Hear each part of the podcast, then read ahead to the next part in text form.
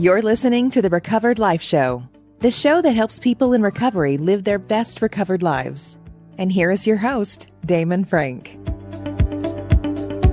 And welcome back to the Recovered Life Show. It is Wednesday, April 13th, 2022, episode 97. I'm joined with my co-host Kristina Dennis. How you doing, Kristina?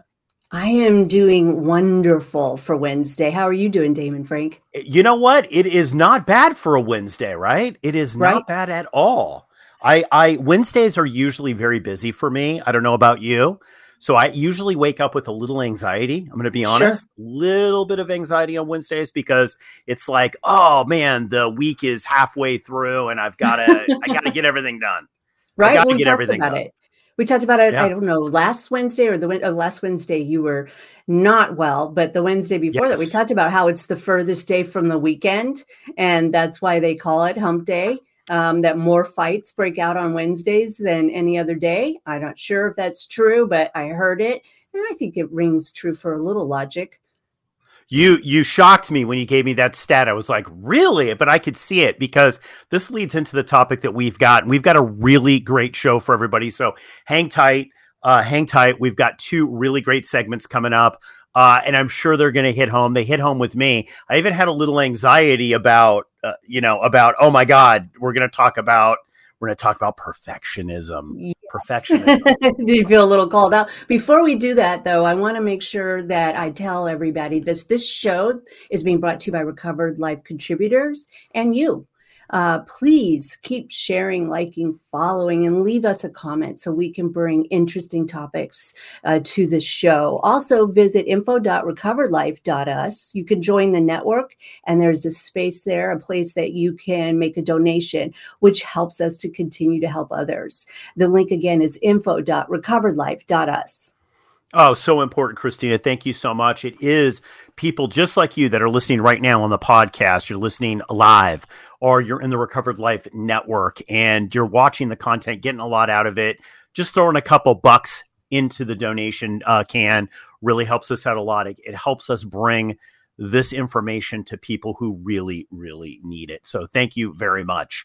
Uh, well, great topic today perfectionism and shame Yes. Perfectionism and shame. toxic shame. This, Kristina, toxic shame, toxic shame. It's not just shame; it's toxic shame. So, why are we talking about this today, Kristina? Well, I think it's prevalent, if not almost 100%, that most addicts are perfectionists, you know, underneath it all. And it may seem contrary to some of the things that we do, but it's one of the reasons why we have to break free uh, and why we found the substance that'll, you know, took us away from life. Uh, perfectionism is born out of toxic shame. And I think that's really uh, important to remember. Uh, a lot of us joke about it. I'm a little perfectionist, but true perfectionism is really, really a losing battle for anyone. Uh, I uh, was reading recently, and we've talked about her book, but it's so profound how she discusses it. And that's Ber- uh, Dr. Brene Brown's Atlas of the Heart. And she does a whole section on toxic shame and perfectionism. And what uh, what struck me because I've kind of come at it. We've had people on the show that talk about Mhm. perfectionism. What struck me was how truly dangerous it is. Uh, statistically, reach shows research shows us that perfectionism actually hinders us from mastery. It actually hinders us from getting to our goal. And I thought, Yeah. oh my God, I want to shout that from the rooftop so that people realize it's not healthy striving. There's a major No. difference. You're right. And you know, and the thing is with perfectionism that's interesting is there's almost like a mental health component where you cross the line and it becomes OCD. Right? Like for me, I know it's like cuz I'm somebody who likes things I like to get it right. Right. You know, I I want to get it right. I'm going to be honest. Like, and like even this morning, I said to you because I, I was a couple minutes late. You know, I had a week of not feeling well, and now I'm back, and I feel like I should get everything that I missed over that week done in an hour and a half. Totally. And the reality, it's just not. It's not based in reality. And I'm already doing great output, right? Like we were talking about that yesterday. Yes. So I get, I get, you can become OCD about it where, and I know for me, it's just like, well, I just don't want to do anything then. I get stuck in inaction, Mhm. which is killer for people that are in addiction. Totally. And Damon, you are 100% right about it being a mental health issue. It it is not only detrimental and devastating, it's also uh, according to Atlas of the Heart addictive because Yes. it's detrimental because it's impossible, right? But when we fail, which we will inevitably fail, our reasoning isn't this goal is unrealistic. Our reasoning is, oh, I wasn't perfect enough. And so we Yes. double down on this perfectionism. And it is, it is, I think, uh, something that needs to be discussed from childhood on because I'll tell you uh, the the way that it was described in the book and my own experience was you know that you were raised in a situation where the only thing that gave you the attention of a caregiver was when you achieved and knowing what we know about dopamine knowing that it's fleeting it doesn't last. You can see you can see how you honestly got there Well, I think, you know, the interesting thing is it's definitely a brain pattern. You know, I know that in Recovered Life Discussions, we had a great discussion and we're going to play that uh, here on the podcast, uh, you know, in an upcoming episode because it was so good. And people are talking about how they feel just trapped in this, almost Mhm. like an OCD thing. Now, let's talk about the shame in this because I didn't get this at first, but the more that people talked about the shame associated with perfectionism, let's dive into that a little bit because people might be a little bit confused. I know I was when I heard the Brene Brown stuff. It's like, how does this tie in? How, how does Right. the shame tie in? Well, first let's back up and, and explain about shame. And you know, the she started her career 20 years ago on this. And do you know when she decided that this is what she wanted to research, she was literally told by people that's a career killer. All right. and one of the reasons why shame can hide um, and we don't talk about it is because we can feel shame from talking about shame. We can feel shame from from actually just saying the word. And shame means uh, shame is different than guilt. Shame means that we are bad.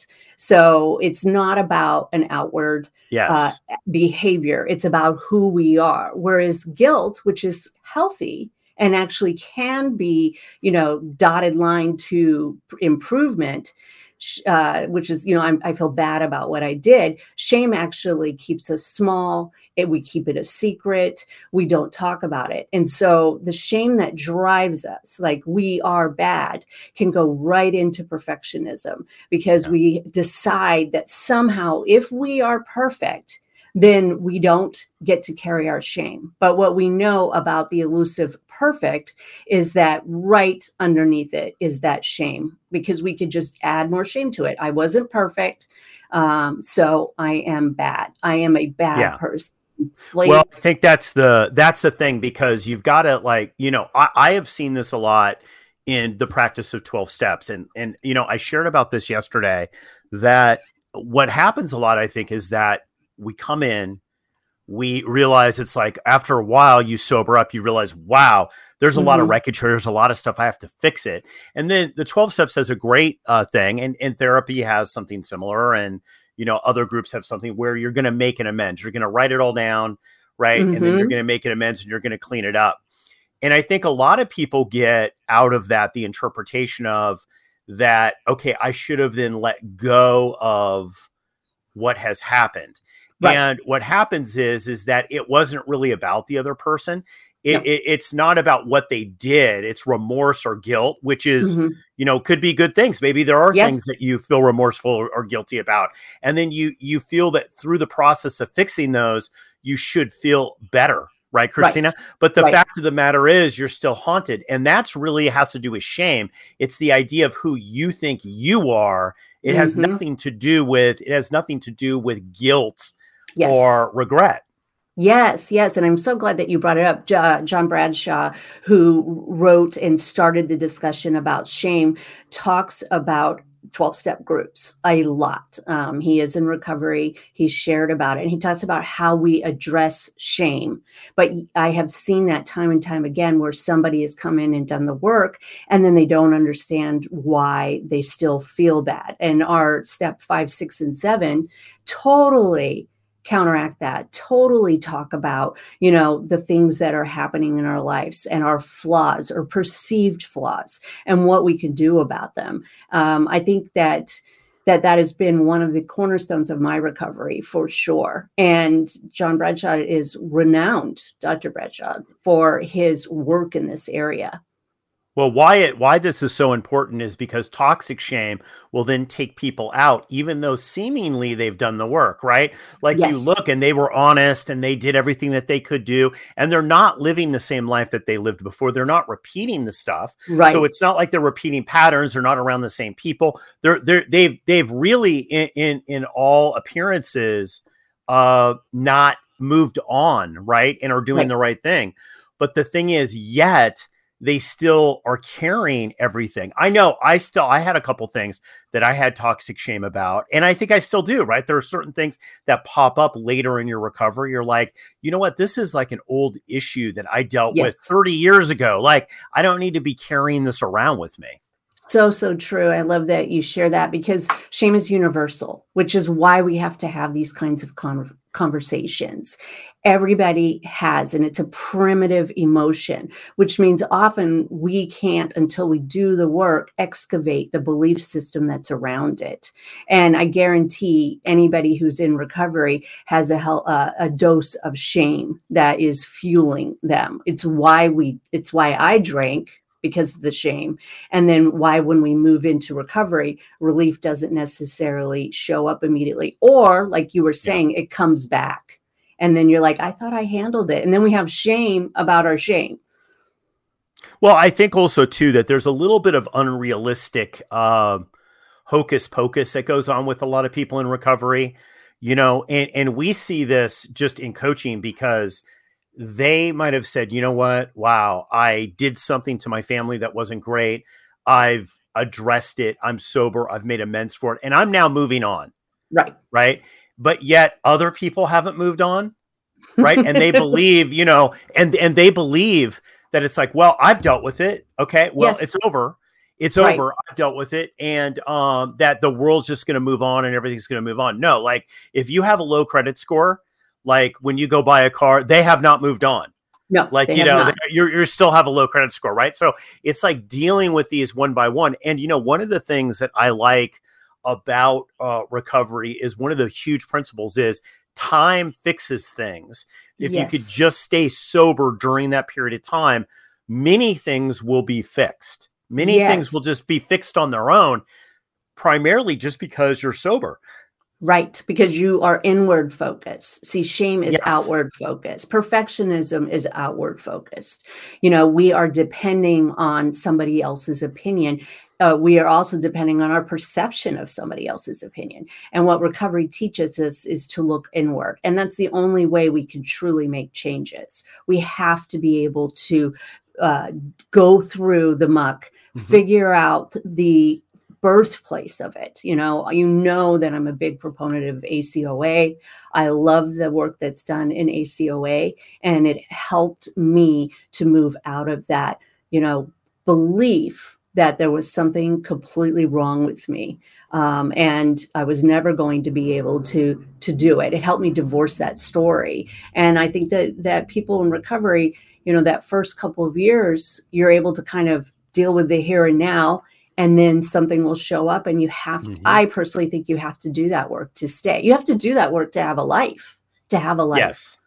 You do you do. And the and the thing is is that i think if anybody's listening to this they're like going well how do i know if i'm caught up in this? How do i know if i have the perfectionism and shame link right? Yes. what, what are the signs? What would you say that the signs are? When you see someone maybe that you're working with you're like ooh man you've got that deadly combination of right. perfectionism and shame Right. Well, the the signs are an unwillingness to talk about it. Um, keeping it a secret is paramount.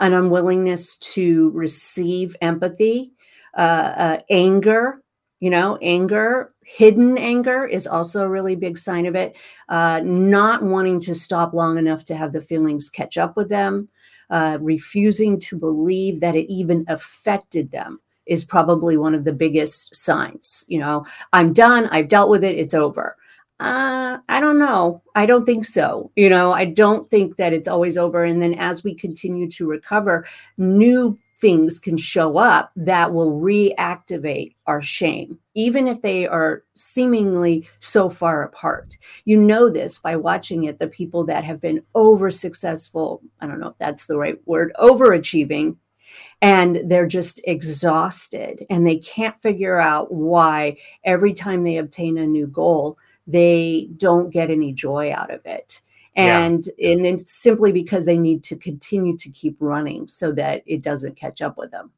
well, I think, you know, one of the things that we know about shame, and, you know, we talk about Hawkins' book, Letting Go, a lot. And that's such mm-hmm. a great mm-hmm. book because he breaks down the energetic level and the bottom level, the worst level beyond anger, hate, violence, everything. The worst energetic level that you could be at is shame. Yes. And he talks about himself being an alcoholic and coming in and being trapped in shame and that it's a shame spiral and that you it's like a tide pool you can't get out of it, right? It's like a it's like a rip yes. tide. The more and more you swim against the shame, the, the more and more you get sucked into it. And this is and this is confusing for people because they just feel helpless. I know right. I have with certain things with shame. Uh, and I, for me, and we're going to dive into this in the next segment about how our Kristina, we're going to get real about our right. issues with perfectionism, right? But I think the big thing with this that I took away from this Brene Brown thing is is that the a lot of it is the questions you ask. One of the big game changers for me has been in recovery is I stopped asking the same questions. I stopped asking primer questions to suck me into shame, guilt, fear, remorse, right?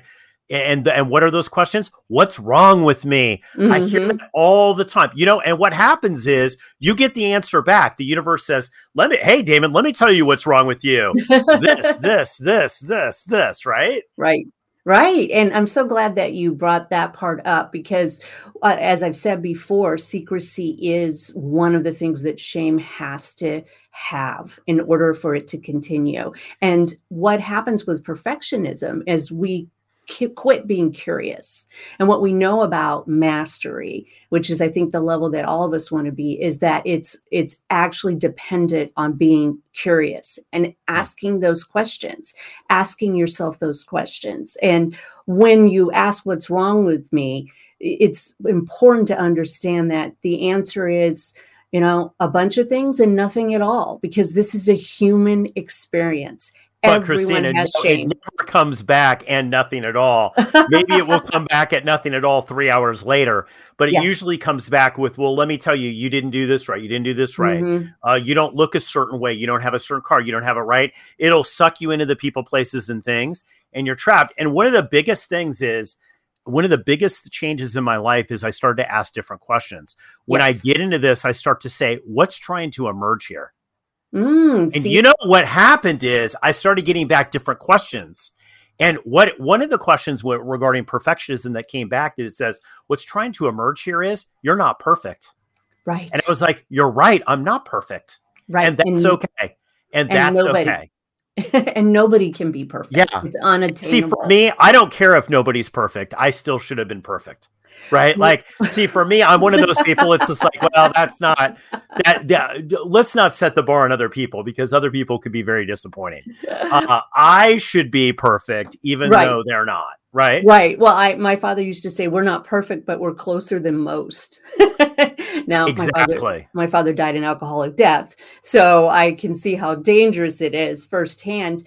You know uh, one of the ways that shame goes away is empathy and, but we need self compassion. We need self compassion, even if it's just for five minutes to pick up the phone and reach out to somebody and say, This is what I'm going through. And mm-hmm. we know in peer support groups, the whole idea of empathy is what's happening when we're in a room, in a meeting, sharing things that we would normally share so that shame can dissipate. So remember that self compassion and empathy are much more uh, effective than keeping a secret and doubling down on your shame. Yes, it is. It's absolutely true. And I have to I have to say one of the things about one of the things about the shame spiral about getting sucked into that into this is that um, it will take you down the wrong path because like like Hawkins said, once you're in that energetic state, Mm-hmm. That's when the cravings start. That's when the bad people come up because it's like they're attracted these these bad things, these things that aren't good for us. I even mm-hmm. like to mm-hmm. use the word bad because it's sometimes they're not good or bad. They're just not for us, right? Right. They they they they come in to our lives because we're in that energetic state. Yes. We're trapped yes. in there. So the world says, well, you identify with that. You must like that. Let us give you more of that. Right. Right. It's always trying to serve you. And that's what we get, you know, and mm-hmm. we get trapped into the shame. You know, this has been great because I love the highlight on this. I know that you're having a pretty deep conversation with this on recovered life, right, Kristina? I sure I mean, am. You are you're you're really you're having this. So if people want to join that conversation, they can it's it's beautiful too because once again it's very very healing and we heal together so uh, I, i've been if you join the network um, you can go ahead and put you know uh, addiction neuroscience and you'll mm-hmm. find all of the chapters there and you can get caught up yeah, we have a ton of exclusive content on uh, on Recovered Life. If you go to recoveredlife.us, you can access it right there. You could join for free. Uh, there's a lot of conversations on this, as well as Recovered Life discussions, which you know we get ask your opinion. You dive deep on it, yes. and we have a discussion with you, and we'll we'll tell you more about that. Now, when we come back, Kristina, we're going to have a really great episode, another other segment, because you and I are going to mm-hmm. reveal how we've dealt with shame Yes. And how we've dealt with this in our own recovery and what haunts us and how we got over it or what we're still dealing with. So hold tight if you want if you if you want to look under the hood here, guys. This is the episode for you because Christine and I are going to talk about not clients, not what we're doing with clients, what we're doing with our own recovery. So it's going to be a uh, it's going to be a great segment. It's going to come up after this quick break. Hey, before we go uh, to the break, Kristina, I wanted to mention something very very important uh, t- uh, that that has to do with shame. You created a free three day challenge called Can't Say No. This thing is absolutely amazing. A lot of people, would you say that a lot of people that deal with shame, especially toxic shame, they, they might not know that they actually have a codependency issue.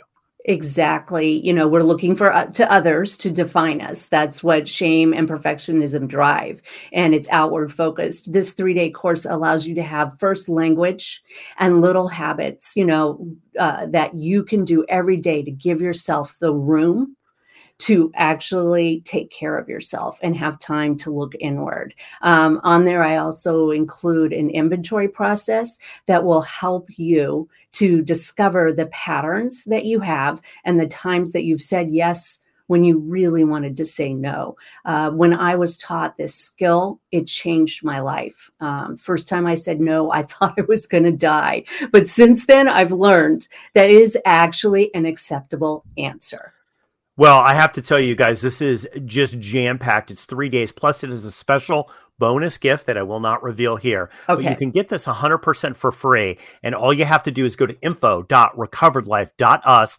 Just click on the Can't Say No challenge. You'll just a couple steps, you're going to be right in watching those videos. That's info.recoveredlife.us. So, Kristina, when we come back, we're, we're gonna we're gonna do a little tell all here, go. right? Yep. We're gonna let it go. We're gonna talk about we're gonna talk about uh, shame in our own lives and how we have dealt with this perfectionism and shame. All right, coming back. We'll see you in 15 seconds.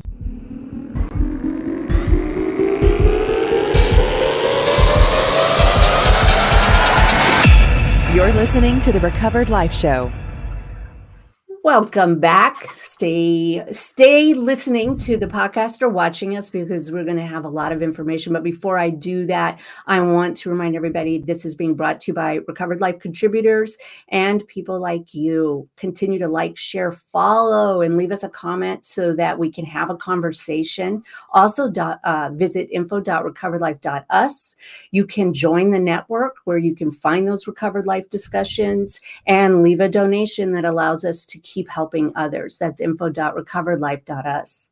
I have to tell you, Kristina, um, I, I, have to share with you before we dive into this segment a conversation that I had with a buddy of mine who called me, who finally joined Recovered Life. And he, you know, said, Wow, he's like, you know, the pandemic really messed up my connection with people yes. in, in, in 12 step groups and with with friends that I had that were also in recovery and this has been a game changer for him and you know and it's so amazing and he's like and it's 100% free he was like are you sure like I have to pay you for anything or he's like because there's so much content on there and he's loving it because you know he can work it into his schedule and it's yes. got an app right on your phone which is really cool and it's like this private community and so he's having conversations with people and connecting with people that he hasn't for years literally for years and he's like i'm right in there he's like it's become a huge part of my recovery so guys if you if you haven't joined go to recoveredlife.us and join it's 100% for free it's literally the best game in town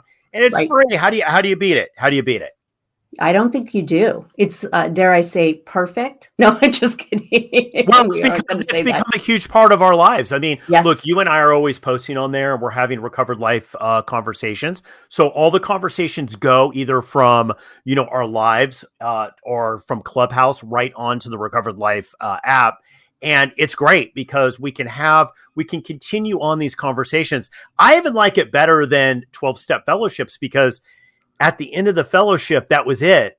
Uh, yes. But I'm still having conversations that were very interesting to me a month ago. That started a yes. month ago. Yes, absolutely. And for me, it's been awesome to meet people all over the world um, and realize how much we all share. Uh, both in our troubles and our victories. You know, we yep. talked about it before that I didn't know that there was a life outside of alcoholism. And this has been one of the back then it was Alcoholics Anonymous, but seeing these options show up and blow up, it really does end isolation. It's a, it's absolutely crazy. It's a brand new recovery world. We want you to be a part of it. So go to recoveredlife.us and join for free.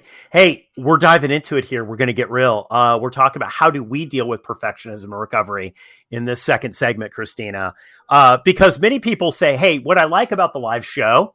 is when you guys talk about your own recovery in your own life. Right. And then also how you've dealt with clients to get them from point A to point Z, right? Right. So let's let's dive into it. I know you have no perfectionism issues at all. and that pretty much you just, you know, flow through life looking great and got the yes. good Orange County life, and pretty yes. much everything is perfect, but you don't have any perfectionism. Oh, that's funny to even think about. Um, I, have shared many times on the show. My origin story starts with shame from the beginning. My mother became pregnant out of wedlock, and in 1969, with our super hyper religious family, she carried a lot of shame. And what I have discovered uh, with research, you know, once my son was diagnosed, looking at anxiety, looking at the genetic compound. What we're learning now is that we know that we carry shame and trauma from seven ge- uh, generations back. They've been able to clear that. So, didn't know all of that when I was putting alcohol down. Didn't know that shame was what was driving me. But eventually, I had to concede to myself that truly, in the deepest part of me, I didn't believe that I should even be here based mm-hmm. on that history. I didn't believe that I should be alive. And if I am alive, then I better work until my fingers are bloody. I better look good doing it. I better make sure that I always remember your birthday. I always remember what you want. You know, my codependency was a five alarm fire in my life when I got sober. It was what I was treating with alcohol. And it took me a couple of years after, you know, my brain kind of came back online and I started to realize that that it was a safe environment for me to start working on this. So yeah, yeah, it's you know what, and and perfection of this whole idea. It's like eh, I'm never going to get it wrong. Right. Um, it's you know I've got to outwork everybody else, which is a myth, by the way. Working hard mm-hmm. to become successful no, I do believe you have to work hard. I do. I'm one of those people that believe that you got to put in the effort, right? But this whole like I constantly have to work hard, even though I've done the work. And this is this codependency thing that you talk about all the time, Christian. This codependency thing. I said that. Uh, you know what's great about this is because I realized that even after I had, to, I was working hard, and we've talked a lot about how crazy this is. I look now is that right. I had to work hard for other people that they needed to take it even if they were working for no i'll do the heavy lifting always right right, right? that is ridiculous it's absolutely ridiculous even if i'm paying for it somebody yes. to do the heavy lifting i still feel like i've got to like well i got to do the heavy lifting and all this stuff it's crazy thinking and this perfectionism leads right into this is that no one can do it better than i can wow sure. killer right well and perfectionism is you know uh, something that we're all going to lose at regardless. First of all, who gets to decide what's perfect anyway? But uh, you know, and I knew this on a logical standpoint. I would say the last 15 years, I really understood that there is no perfection. Now, being able to heal it and kind of look through where it where it actually started took a little more effort. And i would even beat myself up for knowing that nobody's perfect but being compelled and driven to continue to try to do it. And well, i me, felt like yeah I, absolutely. Go go ahead i want to hear. go ahead. Uh, well so i was going to say that absolutely it's like you know what happens is is that you like i know for me i really feel a lot of times it's like well I have to get it right before I do it. And mm-hmm. I've learned, look, I'm an, you know, I'm an entrepreneur, and the people who know me that listen to this, I'm an entrepreneur. I've had several businesses. I'm involved in a lot of stuff. And the thing is, is that uh, when I look back, and I did this last night, I was in the car waiting to pick up my daughter, and I was thinking about everything that I had to do. And ultimately, we'll go, well, I didn't do this, I didn't do this, I didn't do that, mm-hmm. as opposed to looking at what I did execute. And I'll, and I'll just tell you this one big thing then into my recovery goes into my recovery business too or just recovery practice mm-hmm. is that um it's all about execution. Yes. it's not about thinking. You don't mm-hmm. have to be smart to to to have long-term recovery. You don't matter of fact i think it's better if you're not smart. So if you're sitting there listening to say like oh i'm super educated i'm like well that that means that you're an overthinker. Right. And, and you're probably going to have a problem right and you know what i what i believe is you know and they say this in the the big book about fear being the number one offender. And uh, you know my my nervous system and my belief system were built on things that i made a decision about when i was 2 years old or 3 years old. And in my 20s that thought process that belief system was killing me. And so you know you take care of the first thing first you put down the substance. But i had to start saying wow i'm making decisions on a you know outdated in you know no way to get it kind of basis. You know I'm, I'm thinking that my life is supposed to look like it is in the movies that i'm supposed to be perfect at something the first time i try. And part of it was that i was i did succeed in a lot of things but my spiritual maturity wasn't uh, strong enough in the beginning to realize that I have to be right sized and I have to be able to handle disappointments and try again. We talked about hopelessness last week and hope.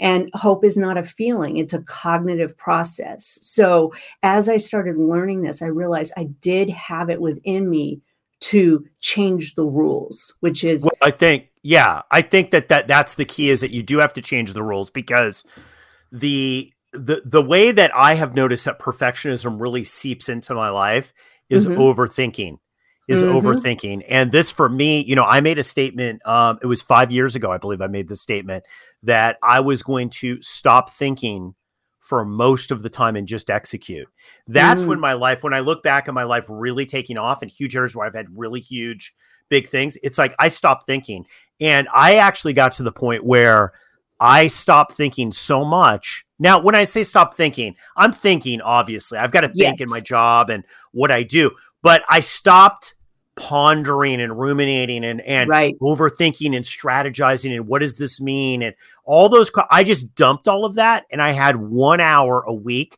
where i would smoke a cigar in my backyard i would think for an hour two hours that was it I'd write yes. it all down on a notepad and I'd say, that's it. I close the mm-hmm. notepad. That's it for me with my strategic thinking for the week about how I can improve my life. I already know how, what I need to do to improve my life. I don't need to think about it 24 hours a day. Exactly. We do know how. And the things, you know, for me, it was a hypervigilance of always pondering and worrying about what could happen, all of the scenarios. That was a survival skill that saved my life growing up. But it had uh, stayed, uh, outstayed its welcome in my life because I was wasting and feeling and going through somehow I would forget it. You know, watching to see what can I control, what can I do, and just being able to take that rest. I love that you said that you made a decision not to think anymore because you know for me one of the bases of my recovery was understanding that i can't have really two thoughts at one time and that i have agency over my thinking and so rather than denial which is i'm not going to look at it at all i could make a choice every day every hour i could double down and say this is what i'm going to think about right now I have mm-hmm. the choice. That is interesting. I'm sure it'll come up again whenever I need to deal with it. But right now, I have to, you know, they have this saying in Al Anon pray and do the dishes. And that has been my life for so many years um, that sometimes now it feels foreign to worry about it, to worry about the future. So you got that that is you know the the strategy. And i do believe that this is an acoa thing that mm-hmm. if you come from dysfunction or you come from an alcoholic thing, your mind is geared from a very early on about what can go wrong. And you know, I I had somebody that was working with me. He's like, I don't know why that I'm always thinking about what can go wrong and strategize. And I'm like, well, because you come from a place where uh, things did go wrong. And when yes. they went wrong, there were huge consequences. So the thing is, is that your mind, it's a survival mechanism, like you said. But I think one of the big things is to understand that it is a mechanism and that what you can do is you can simply just make a choice. I, I and you know just make a choice. Hey, I don't want this anymore. Like I'm, right. I'm aware of it, and I'm going to start working to let go of that. Well, when we know 5% of our thoughts, you know, the human brain has 50 to 70,000 thoughts a day. 5% of them are new. So we know that if we've thought about it, we've probably thought about it for years. And making a plan to focus on something that is positive. Our brains are set up, like you said, for safety, negative bias. That's exactly what happens in everybody's brain, whether you are in recovery or not. And so stopping that pattern and saying, nope, today I'm going to today I'm going to focus right because I want more of that. And it really, really does work. That's it. Call in to what you want in your life as opposed to sitting and obsessing about what isn't working or what you believe isn't working. And this is the this is the big takeaway for me. I know that I spent a lot of time thinking about and ruminating and having anxiety over what wasn't perfect, Kristina. Yes. And in the reality, that too was a judgment call because later on I did make the right call. It was as perfect as it could be in that moment. Um, and perfect is overrated in mm-hmm. my opinion. I think I think it's the doing of it. And like if that's the one thing that I was going to leave with everybody is like what I got out of my battle with perfectionism, it's just do something. Execute yes. as much as you can in life. Don't sit and think about it so you don't need so much thought around it. No. No, the elusive will of God. You know, when somebody says, "How do I know if they're if I'm in God's will?" I say, "Well, you try something. When you get that stop sign or that two by four to your head, you realize, oh, that's not God's will. I'll go the other way. There's no magic to it." Absolutely. This has been a really great episode.